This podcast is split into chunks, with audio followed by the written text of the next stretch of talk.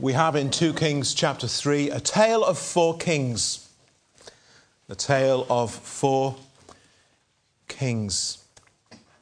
It might be helpful, uh, Thomas, if you just pull up the, the next slide, just to remind you of the situation. Elisha is ministering in the northern kingdom of Israel after the original nation has split into two. They use the city of Samaria as their capital city. In the south, the tribes of Judah and Benjamin, referred to in the scriptures as Judah, uh, also have their own succession of kings taking place. So in this story, we've got King Jehoram in Israel, and he speaks to Jehoshaphat, who's the king in Judah. And they decide together that they're going to go through to Moab, which, as you can see, that's the Dead Sea at the bottom of the River Jordan right in the middle there, the blue. Moab's on the far side. Remember from our story of Ruth, that's where Ruth, uh, Naomi and Elimelech went to, and that's where Ruth came from with Naomi as they returned to Bethlehem. And they've decided that they're going to travel down south through Judah into Edom, round the bottom of the Dead Sea, and then up into Moab. And it's as they're going through the wilderness of Edom at the bottom there that they run out of water. Now, Jehoram is the king of Israel, a descendant of wicked King Ahab. Um, these Old Testament history books can sometimes be a little bit confusing. You have to keep your wits about you. For one thing, on a few occasions, Jehoram is sometimes referred to as Joram, but mostly Jehoram. And down in Judah, they also had a king whose name was Jehoram. He would come after Jehoshaphat. So you do have to keep your wits about you as you're reading through these books so that you don't get your kings confused and you remember whether you're in Israel or whether you're in Judah. But we're dealing with King Jehoram in Israel who takes up uh, an alliance with King Jehoshaphat of Judah and with the king of Moab. And uh, the king of Edom, sorry. Uh, the three, those three kings. And the king in Moab, Mesha, uh, he has been what is known as a vassal to King Ahab. When Ahab was ruling over Israel, um, Moab decided that they needed to keep in Israel's good books. They needed to do everything they could to make sure that Israel didn't come and attack them. And so once a year, King Mesha sent these payments by means of sheep and wool through to Ahab. And that appeased Ahab and kept the Moabites in Israel's good books. And so the term that is used when that happens, because basically King Mesha is sucking up to Ahab so that he doesn't turn on him. Uh, so he's a vassal, is the term that's used to King Ahab. But once he realizes that Ahab has died, Mesha decides he's going to chance his arm and break this agreement. He wasn't prepared to do that with Ahab, especially when Jezebel was alongside him. But now that they've gone, maybe now is the time for Moab to break out of that agreement that's been running. And that's what the king of Moab, Mesha, decides he's going to do. And Jehoram in Israel hears about this. And so he decides this is just going to be the start of trouble. I'm going to get my retaliation in first. And let's go and sort this guy out. And so Jehoram pals up with Jehoshaphat, who also knows the king in Edom. Perhaps the king in Edom is a vassal to Judah. The three of them decide they can take on Moab together. And they travel down under the Dead Sea. If you've ever visited that part of the world, it's very hot, it's very dry. And their vast numbers of men and animals are soon running out of water. And you can't go and get water from the Dead Sea to drink. It's not called the Dead Sea for nothing. It's not drinkable. And it's at this point that Elisha gets woven into the story in the provision of water.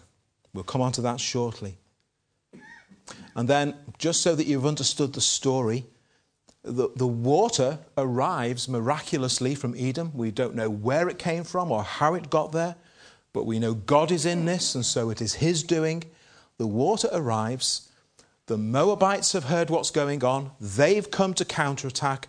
And early one morning, they look across, and as the red sun of dawn rises over the water, the water looks like blood. And they conclude that civil war has broken out in the camp amongst these three kings and their armies, and they've all killed each other. Great! Let's just go and get the spoils. And so off they go, and they've taken their guard down. They think they're just walking through the camp to pick up whatever loot they can find. And so they get a rather nasty surprise when they discover that no such thing has happened. And all the armies are there very much in one piece. And as soon as they hear the Moabites arriving, up they get, and battle ensues, and the Moabites are completely overrun. There's a last gasp offensive recorded in verse 26 as uh, Mesha gathers, perhaps, well, is this his, his version of the SAS, his elite force? Maybe so. 700 men one final uh, effort to break through the ranks, but that doesn't, that doesn't work.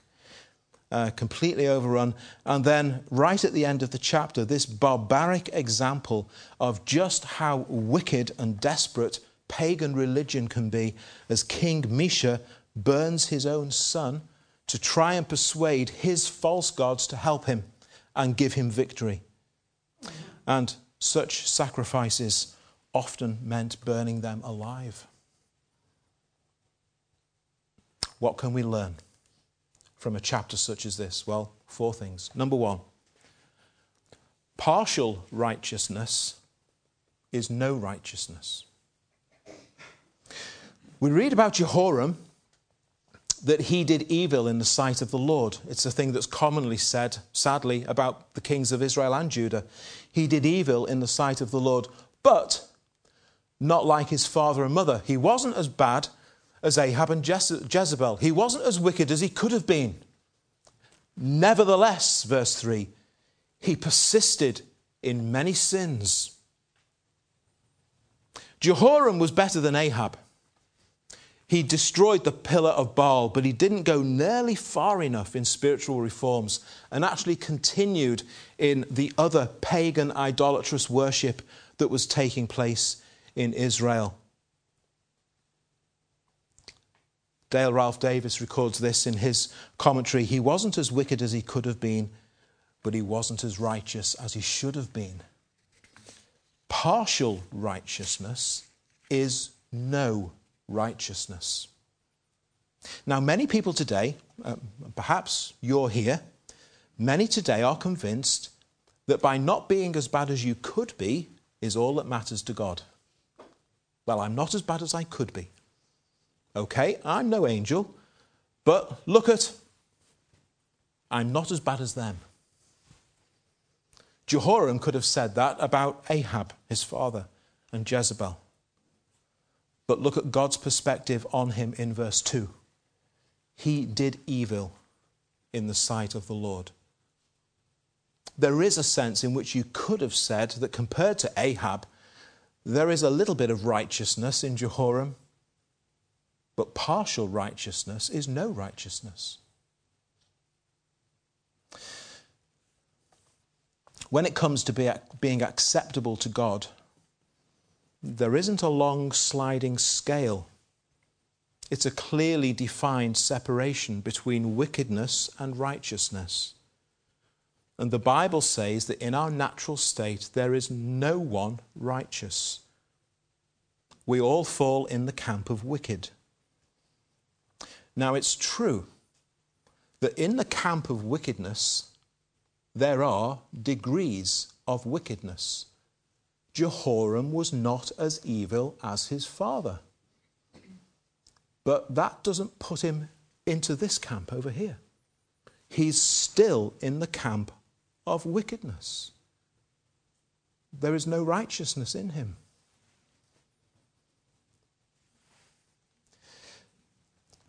Being not as wicked as him only makes you a little bit less wicked. It does not make you righteous. And righteousness is the only thing that's acceptable to a holy God. Turn away from a great evil like Jehoram did. Well, that is a good thing. But that does not make it okay to continue in a lesser evil. It's still evil, and it's still wickedness. And the fact that you, have, you may have turned aside from a great evil, if you continue in lesser evils, what you've done over here does not mean that God can just wink and turn a blind eye. And so, all of us, you see, need that salvation which Christ came to bring. Because any partial righteousness that we may try to claim for ourselves is not righteousness in God's eyes. We're still wicked.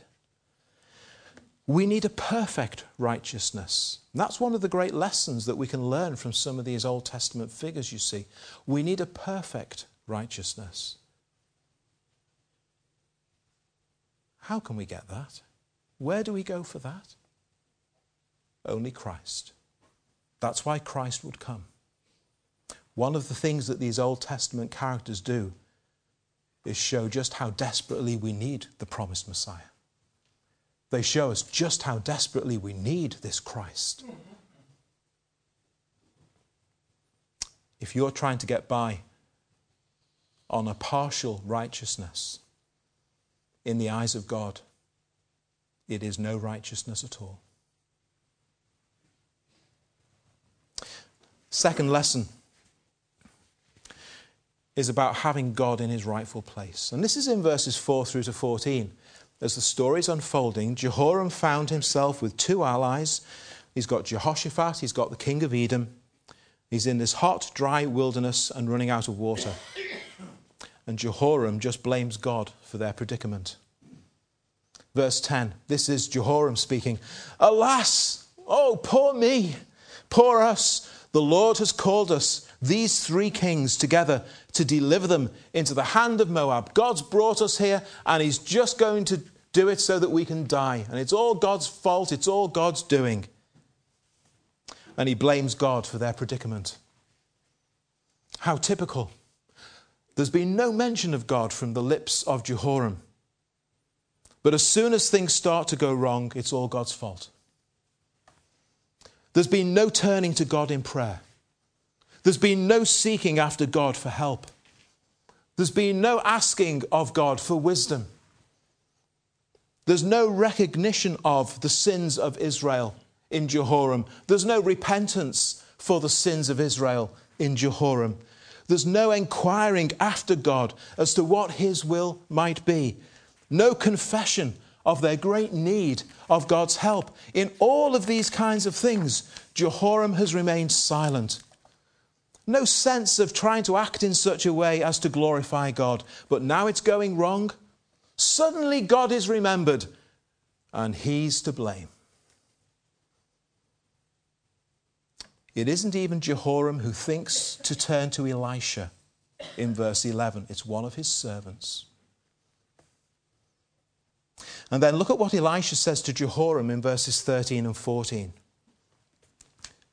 What have I to do with you? What are you coming to me for? Go to the prophets of your father. You've still got all those idols set up back home in Israel. You haven't taken, okay, you've dealt with one, the pillar of Baal. All the others are still there. Go back and ask them for help. You've still got them there. They're the ones you worship. They're the ones you're spending time with. Go and ask them. What are you asking me for? Go back to Israel. Ask your gods. Where are they? You're not blaming them. Why not? Go back.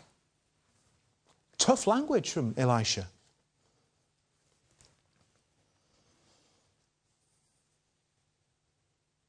Well,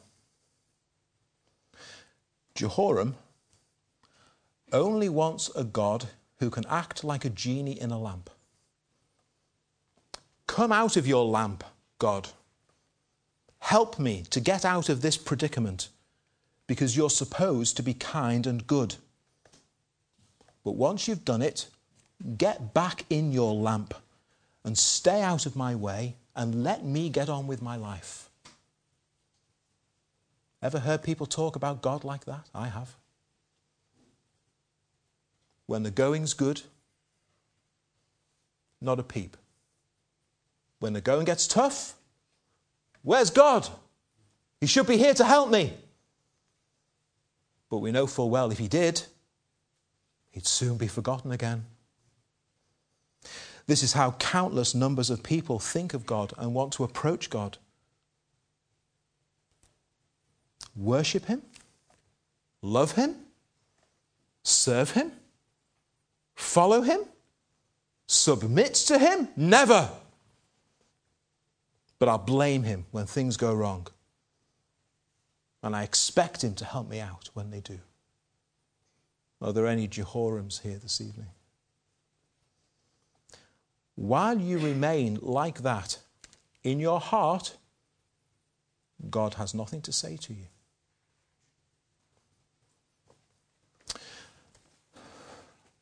Listen to a couple of verses from the Bible. Listen to Psalm 51. This is that very well known psalm. These are the words of King David. Listen to what he says in verse 17. The sacrifices of God are a broken spirit, a broken and a contrite heart. These, O God, you will not despise.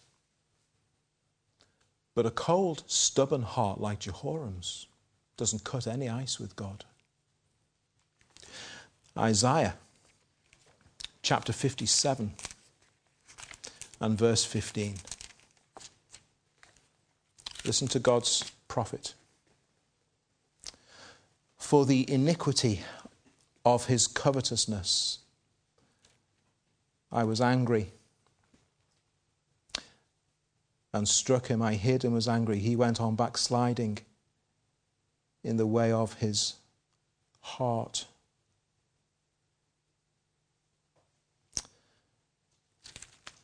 You see, God looks at our heart.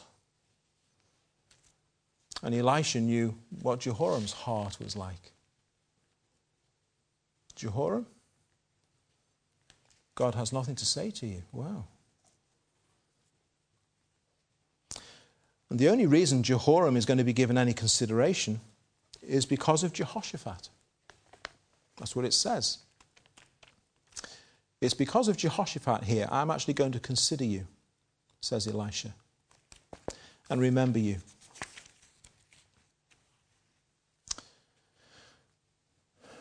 Do you recall how in uh, 1 Corinthians chapter 7 the Apostle Paul speaks of those who are sanctified in the presence of believers, those who are unbelievers, but they are sanctified in the home of a believer.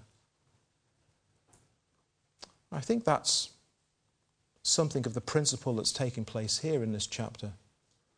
That here in Jehoshaphat is a man who immediately knew the right thing to do, the only thing to do was inquire of the Lord. And that was his immediate advice to Jehoram. And on account of him, says Elijah, because he knew what to do, his, he knew the right course of action to take, on account of him, Jehoram, you are going to benefit from the right thing that Jehoshaphat has done. And isn't that a mark of God's grace towards Jehoram as well? And God is gracious towards Jehoshaphat. And because Jehoram is with Jehoshaphat, he enjoys God's grace too. And that shows something of God's gracious nature. He doesn't withhold grace from Jehoshaphat because he's with Jehoram. God doesn't say to Jehoshaphat, What are you doing with him? He offers grace. Now, that kind of spiteful malice is often found in the hearts of men and women, but it's not found in God. And he deals with these men with grace. And he answers them. And he leans in grace towards Jehoshaphat and Jehoram, and even the king of Edom are going to benefit from that. God is kind and God is gracious. But he's not a fool. And if Jehoram had been on his own, it might have been a very different story. And one more thing all of you who are Christians here this evening, you've been the recipients of such wonderful grace. And of course, it wasn't because you deserved it. All of you had hearts and minds just like Jehoram's. I had a heart and a mind just like Jehoram's. So, why was God gracious to you? Why was God gracious to me? On account of another, the Lord Jesus Christ. For his sake, you have come to know God's kindness. For Christ's sake, you have come to know his goodness. For Christ's sake, you have come to know his forgiveness. He came to you that you might know him, and in Christ you receive the smile of your heavenly Father. Such is God's grace. And thirdly, it is abundant grace. Look at verse 18. Need, the need of water. This is a simple matter in the sight of the Lord, says Elisha. He will also deliver the Moabites into your hand. Well, they hadn't asked for that. To supply you miraculously with all the water you need, that's a trivial thing for God. That's a small thing for God. He's going to give you the Moabites as well. And we see how God so orchestrates events. Even while the armies of Israel and Judah are sleeping, the Moabites come in. They see the water. They think it's blood. They think havoc has been wreaked in the camp of these men. And in they go, thinking they're just going to walk right through. And they're caught completely off guard and they're defeated. A God of great abundance. I couldn't help but think of Ephesians 3, verse 20, that God is able to do exceedingly abundantly above all that we ask or think. And here he is doing that for these three kings. Such is his grace, and such is his kindness, and such is his goodness. And if God will do that for the likes of Jehoram, can we not be certain that God will also do it for us, his people? Is this not the same unchanging God who is our God today? Do you not believe that this is your God? who will deal with you in abundant grace and in abundant kindness, just as he does even with a man like Jehoram. And then, in conclusion, I just want to point out one thing. Fourth point the reality of the alternative. The reality of the alternative. Here is God acting with such grace and kindness towards them. But what's the alternative? Well, it's starkly brought to our attention in the final two verses of this chapter. When men and women leave the true and living God out of their lives, the alternatives that they turn to are a slippery spiral to depravity, to desperation, and to destruction. If it's in the form of religion, it can degenerate to the point where kings in the 8th century BC are prepared to burn their children to try and appease their idols that they might work on their behalf. And in the 21st century AD, they're prepared to make themselves into suicide bombers and take the lives of innocent people in the name of religion. Such are the alternatives. If you turn away from the true and living God, who is full of grace and mercy and kindness, here's the alternative in verse 27. Here's how desperate King Mesha has become. So desperate that he thinks he has no alternative than to take his eldest son, the heir to his throne, and burn him. Such is the emptiness. Such is the desperation of false religion. False religion has nothing to offer. And how its emptiness stands in stark contrast to the grace that those three kings have found in the God of Israel. Just look at the difference. Such abundant grace on the one hand, and a man so desperate to try and make his God's work for him, prepared to burn his son. Israel was so repulsed by what they saw, such indignation came upon them that they wanted no further part in it. And they stopped their attack and they withdrew. It shocked them. But even if it's not false religion, so many people end up selling their souls to all the devil's lies. And they find their lives shattered in pieces because they are prepared to pursue anything and everything but God. And only in God is there found grace and mercy and kindness. Unsaved men and women, you know, they think that we are the ones under a great burden. When we come to God, when we submit to Him, when we open His Word and we read it and we believe it and say, I'm, I'm going to give my life to this truth, I'm going to live by this, they think that we are putting ourselves under a great, great burden. Just pause and take a look at King Mesha on the city walls, sacrificing his son in the vain hope of appeasing his God. We're not the ones who are burdened by sin, are we? We're the ones who are set free from the ravages of sin. We're the ones set at liberty in the Lord Jesus Christ. Well did Jesus say that when the weak and heavy laden come to him, they will find not tyranny like the gods of King Mesha, but rest for their soul. Rest for your soul. I suspect King Mesha, from that day forward, never found rest for his soul. But you can in Christ. Some of you have in Christ. Yes, you must take Christ's yoke upon your shoulders. Yes, you must become his servant. But you will discover that he is gentle and lowly of heart, and his yoke is easy, and his burden is light. Amen.